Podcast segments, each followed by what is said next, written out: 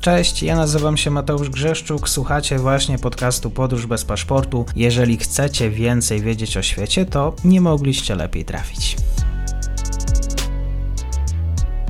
Dzień dobry wszystkim e, słuchaczom. E, mam dzisiaj wielką przyjemność gościć po raz pierwszy na kanale. Ze mną jest Marlena Gołębiowska z Katolickiego Uniwersytetu Lubelskiego, również e, Instytut Europy Środkowej. Dzień dobry, bardzo mi miło. Witam serdecznie. Będziemy rozmawiać o niewielkim nadbałtyckim kraju, który z uwagi na wydarzenia na wschodzie coraz częściej i w mediach, i nawet e, w trakcie audycji. Mowa o Estonii. E, mowa o Estonii, która dokonała olbrzymiego kroku naprzód. Wydaje mi się, że jeżeli słuchacze kojarzą ten kraj, to właśnie z cyfryzacją, technologią, nowoczesnymi właśnie technologiami, które też zafunkcjonowały e, w ramach usług publicznych, administracji państwowej. Chyba już nie trzeba nikogo przekonywać, również i w Polsce, że cyfryzacja przynosi oszczędności. Rozumiem, że, że, że to jest już jest y, jasne i klarowne. E, jak najbardziej i rzeczywiście jest tak, że głównym powodem, dla którego Estonia w ogóle zainteresowała się tą tematyką była właśnie oszczędność, bo musimy pamiętać, że jest to niewielkie państwo, ma milion trzysta tysięcy mieszkańców, czyli mniej więcej, nawet troszeczkę mniej niż województwo worymińsko-mazurskie nasze, e, więc jest to niewielkie państwo, a koszty administracyjne są wysokie przy obsłudze, czasami bez względu na liczbę mieszkańców pewne instytucje trzeba powołać, więc Estonia zastanawiała się, jak można te koszty obciąć. No i w latach 90. padł pomysł na cyfryzację, kiedy w 96 roku, gdy użytkownicy internetu stanowili niespełna 1% światowej populacji, w Estonii uruchomiono taką inicjatywę, ona się nazywała w języku estońskim Tigry Hiupe, czyli Tygrysi Skok. E, I była to taka inwestycja właśnie w rozwój internetu i umiejętności cyfrowych obywateli, zwłaszcza tych najmłodszych obywateli, bo skupiono się na infrastrukturze cyfrowej w szkołach. E, no i Cztery lata później, czyli bardzo szybko, już wszystkie placówki oświatowe miały dostęp do sieci. I tak ta droga się zaczęła. Między innymi ten sposób właśnie, do którego Estonia doszła dzisiaj, do tego, tego cyfrowego lidera na świecie tak naprawdę, zaczęła się właśnie od po pierwsze tych szukania sposobu na oszczędności, e, no, a po drugie na edukacji. Właśnie skupiono się na przede wszystkim wdrożeniu opro- nauki oprogramowania w szkołach, do zapewnieniu młodzieży dostępu do sieci, ale także do dobrego kształcenia w zakresie przedsiębiorczości. I to wszystko po 30 prawie że latach przyniosło efekty.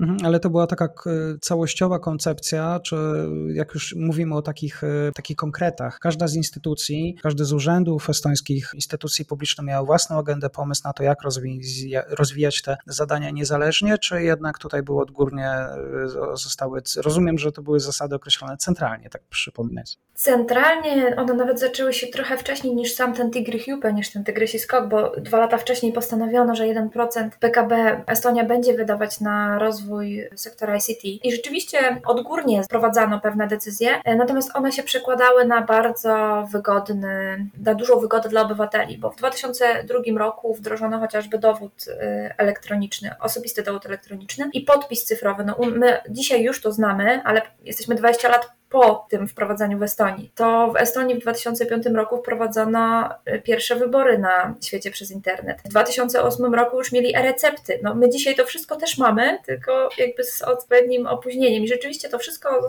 było wdrażane na poziomie centralnym. Funkcjonuje taki żart, że bo Estonia określana jest jako państwo, w którym wszystkie usługi publiczne są dostępne przez internet, y, chociaż oficjalnie funkcjonuje liczba 99%, bo jest jedna usługa publiczna, którą y, realizujemy na miejscu, to jest zawarcie związku małżeńskiego i, i jego rozpad. Tak? To, to, to jest rzecz, na której musimy się zjawić osobiście, a wszystko inne e, Estończycy są w stanie załatwić e, za pośrednictwem sieci.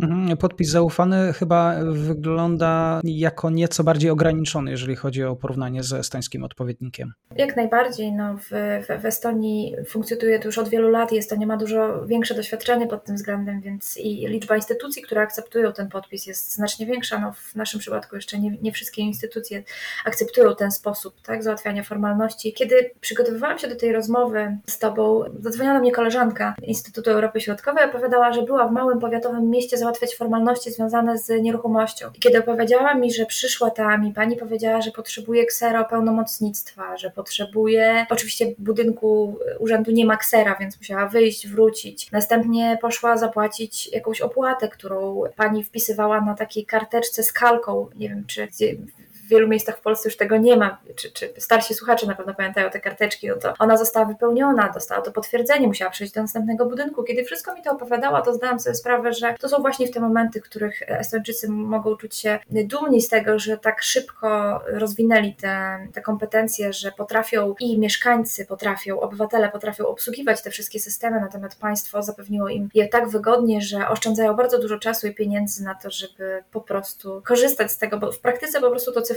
państwo jest y, oszczędnością czasu i pieniędzy dla mieszkańców, bo i dla samego państwa też, no bo potrzeba znacznie mniej osób do obsługi takiego państwa pod względem administracyjnym niż potrzeba w takiej tradycyjnej formie. Mhm, czyli każdy Estończyk może wejść sobie na stronę eest.ee e i może zadziałać o wiele szybciej niż polski ePUAP, który też jest, umówmy się, dosyć przyjaznym, ale e, zdecydowanie przez ten portal e, e-usług, estoński usług rzeczywiście wykorzystujemy o wiele mniej papieru. Jak najbardziej. Ważne chyba jest też, bo bardzo często skupiamy się w przypadku Estonii właśnie na tym cyfrowym wymiarze, głównie w aspekcie takim, takiego państwa, opieki państwa i państwa, które pozwala załatwiać wszystko online. Natomiast dużo ważniejszym z punktu widzenia moim, z punktu widzenia ekonomisty jest też ta przedsiębiorczość i sposób działania, funkcjonowania firm, bo to też jest o wiele łatwiejsze w Estonii niż w wielu innych państwach na świecie. Jakiekolwiek analizy, badania, raporty weźmiemy dotyczące właśnie innowacyjności przedsiębiorstwa, Estonia jest bardzo wysoko, jest zdecydowanie najbardziej innowacyjnym państwem w Europie Środkowej, ale wybija się także pod tym względem również na tle pozostałych zachodnio i północnoeuropejskich państw, bo bywa nawet określana Doliną Krzemową nad Morzem Bałtyckim. Kiedy zdamy sobie sprawę z tego, że w 2021 roku liczba startupów na mieszkańca to było ponad 1100, a w, i to był najwyższy wynik w całej Europie, natomiast y, unijna średnia, europejska średnia wynosiła 230, y, to jest naprawdę kolosalna różnica. No w Polsce chociażby dla porównania takich startupów na mieszkańca przypada 90. Wiadomo, że siłą Estonii, znaczy ta, ta duża, duża liczba liczba wynika też z tego, że ta liczba mieszkańców jest niewielka i na nią się to przelicza. Tym niemniej ta przedsiębiorczość jest tam rzeczywiście bardzo rozwinięta y, i mówimy tu o w ogóle startupach, czyli nowych firmach technologicznych, ale także jednorożcach, czyli tych firmach technologicznych, które przebiły ten pułap wyceny y, miliarda, miliarda dolarów. I no już słynne takie firmy jak Skype czy TransferWise to to firmy, które powstały właśnie w Estonii. I Estonia stała się takim miejscem, w którym narodza, rodzą się te nowe technologie, no, rodzą się nowe pomysły, nowe idee na, na firmy. To nie koniec. Ministerstwo Przedsiębiorczości i Technologii Informacyjnych właśnie Estonii przyjęło nową agendę cyfrową 2030, co jest właściwie takim kolejnym celem cyfrowym, jeżeli chodzi o właśnie ten kraj. Wydaje mi się, że duży nacisk Estonia teraz kładzie na rozwój, na rozwój sztucznej inteligencji e, i tutaj widzi duży potencjał. Jest jednym z pierwszych państw, które w ogóle przyjęło agendę taką dotyczącą właśnie rozwoju tej części gospodarki, więc myślę, że, że ta kwestia. E, nieustannie też mówi się o zaangażowaniu Estonii w rozwój e, nowych technologii w zakresie energetyki, bo tutaj też Estonia działa w tym zakresie. Myślę, że pod względem właśnie tego cyfrowego rozwoju jest z całą pewnością liderem już na świecie, ale też nie zamierza zaprzestawać swojej działalności w tym zakresie, bo Estonia nie tylko sama dokonała takiego rozwoju, ale co ważne, chce się dzielić tym, co, to, tą drogą, którą przeszła. I tak naprawdę, kiedy wejdziemy na stronę e-Estonia, e-myślnik Estonia, jest to strona internetowa, na której możemy sobie przeczytać tą drogę Estonii do tego miejsca, w którym jest dzisiaj. I tak naprawdę każdy decydent na świecie może wejść na tą stronę, przeczytać tą recepturę i w ciągu 20 lat, być może w dzisiejszych warunkach nawet szybciej wdrożyć odpowiednie rozwiązania. To, co wydaje mi się bardzo ważne i to, i co jest problemem właśnie w rozwoju takich wieloletnich strategii, to że rządy działają krótko, natomiast plany długookresowe wymagają podjęcia pewnych działań, które dzisiaj, które przyniosą owoce dopiero za kilkanaście lat i w polityce te te długookresowe plany są często trudne do wdrożenia, bo nie wiadomo, kto zbierze owoce tych naszych działań. I to, co zrobiła Estonia, to zasiała to, to, to dobre ziarnko właśnie w edukacji i zmieniając edukację. Estonia zajmuje według Europejskiej Tablicy Wyników Innowacji, to jest takie badanie prowadzone przez Eurostat, które sprawdza, jak się mają, jak się ma innowacyjność w państwach europejskich pod różnymi względami, to na przykład Estonia zajmuje trzecie miejsce pod względem kształcenia w zakresie przedsiębiorczości w szkołach podstawowych. Więc to jest świetny, świetny wynik. tak naprawdę bije na głowę wiele zachodnich państw pod tym względem i zbiera po prostu plony, więc trzeba, doradzając jakby efektem tej rozmowy, jeśli słucha nas jakikolwiek decydent tak, polityczny, efektem tej rozmowy niech będzie ta dobra rada płynąca ze Estonii, żeby skupić się na edukacji i y, to pokolenie, które teraz się uczy, ono za kilka lat wejdzie na rynek pracy i to, jak przygotujemy to pokolenie do właśnie takich wyzwań, jak, jak cyfryzacja, jak y, nauka programowania, czy nauka przedsiębiorczości, która jest bardzo ważna i wpływa na to, jak później społeczeństwa będą podchodzić do zakładania własnych firm, jest super ważna.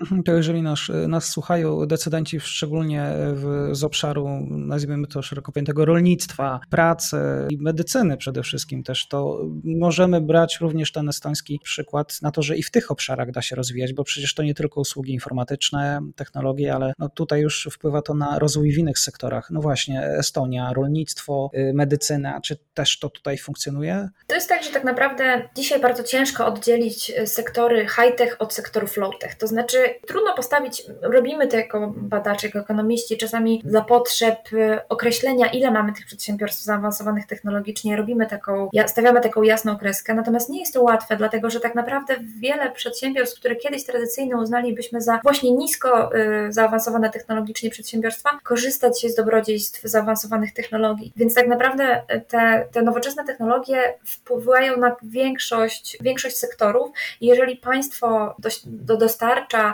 zarówno technologii, jak i właśnie takich możliwości rozwoju w zakresach różnych innych sektorach, no to mamy, jakby przynosi to korzyść e, pod tym względem. Co ważne, Estonia zajmuje też bardzo wysokie miejsce pod względem odsetka małych i średnich przedsiębiorstw, które współpracują w zakresie innowacji z innymi podmiotami, więc e, rzeczywiście ta, ta innowacyjność, ta, e, to nowoczesne podejście rozlewa się na, na szereg różnych sektorów. Sytuacja na Ukrainie, na wschodzie sprawiła, że siły cyberbezpieczeństwa i właściwie bezpieczeństwo takie cyfrowe również i Estonii, nie tylko Estonii, zostały wystawione na ciężką próbę. Strony internetowe, rządu, ataki na nie, ataki w sieci, na instytucje, banki. To jest ta rzeczywistość, w której dzisiaj żyjemy. Czy to był zimny prysznic dla Estończyków, czy oni już dostatecznie wcześniej się, że tak powiem, przygotowali i jakie wnioski?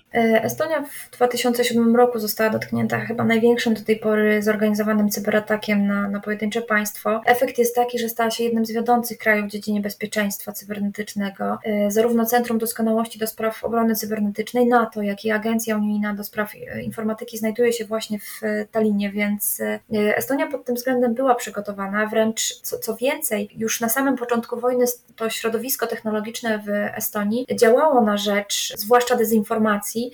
Środowisko właśnie to technologiczne stworzyło taką usługę Prawda Mail, która umożliwiała wysyłanie maili na losowe rosyjskie adresy z informacją, co dzieje się na wojnie w Ukrainie. Ta, ta strona cały czas działa i każdy, kto słuchaczy, który chce jakby wysłać maila do e, Rosjanina, którym powie, co się dzieje na, na Ukrainie, może to zrobić. Ponadto w ogóle warto wspomnieć, ponieważ Estonia jako małe bałtyckie państwo jest liderem, jeśli chodzi o pomoc, już nie tylko tą właśnie związaną z cyfryzacją, ale po prostu realną, o, o realne środki, które zostały przekazane do Ukrainy. To jest 250 milionów euro ale jeśli przeliczymy to znów na liczbę mieszkańców, to e, okazuje się, że Estonia jest liderem wsparcia w relacji do swojego potencjału gospodarczego. E, dzisiaj to jest już ponad prawie 9% swojego PKB przekazała e, Ukrainie, więc to są z punktu widzenia tego państwa ogromne środki, które właśnie w ramach pomocy zarówno sprzętu, w sprzęcie wojskowym, jak i pomocy humanitarnej przekazała Ukrainie. I to też jest taki moment, w którym o Estonii zrobiło się głośno na świecie właśnie ze względu na, na to wsparcie Ukrainy. Ukrainy. Pytanie, czy rozumiem, że jeżeli chodzi o ten obszar, Estonia jest prymusem? E, jak najbardziej i mam wrażenie, że trzeba głośno o tym mówić, że to właśnie Estonia później e, na kolejnym miejscu jest Łotwa i Polska, czyli te państwa blisko położone, ale też w sumie te dwa pierwsze niewielkie państwa w relacji do swojego PKB zaangażowały się bardzo w pomoc Ukrainie. Mhm, to może na zakończenie zapytam nieco y, odwrotnie, czego właściwie dzisiaj jeszcze nie załatwimy w Estonii, jeżeli chodzi o drogę elektroniczną i czy ten system posiada jeszcze jakieś mankamenty, wady? To tak jak już mówiłam, to, to zawarcie małżeństwa, ale jest też coś, co warto wspomnieć może na koniec właśnie w kontekście y, wojny, bo Estonia jest też pierwszym krajem, który oferuje rezydencję, czyli każdy ma możliwość ubiegania się taką bezpieczną tożsamość cyfrową zapewnioną przez rząd estoński. I coś, czego nie można do 24 lutego tego roku, to osoby, które są obywatele z Rosji i Białorusi, które chcą się zareagować do tego systemu od 24 lutego, niestety nie mogą tego zrobić, więc to jest to, czego zrobić w tym systemie. Już nie można. Tak jest. Dzisiaj e, rozmawiałem o Estonii, o technologiach. Marlena Gołębiowska, Katolicki Uniwersytet Lubelski, Instytut Europy Środkowej w niezwykle ciekawym temacie, bo tygrysim skoku tego kraju, Estonii. Bardzo dziękuję. Śliczne dzięki. I to już koniec na dzisiaj. Zapraszam na profil podcastu Podróż bez paszportu na Facebooku, Instagramie i Twitterze. Zachęcam też do wsparcia mojej pracy na serwisie Patronite oraz Buy Coffee. Do usłyszenia.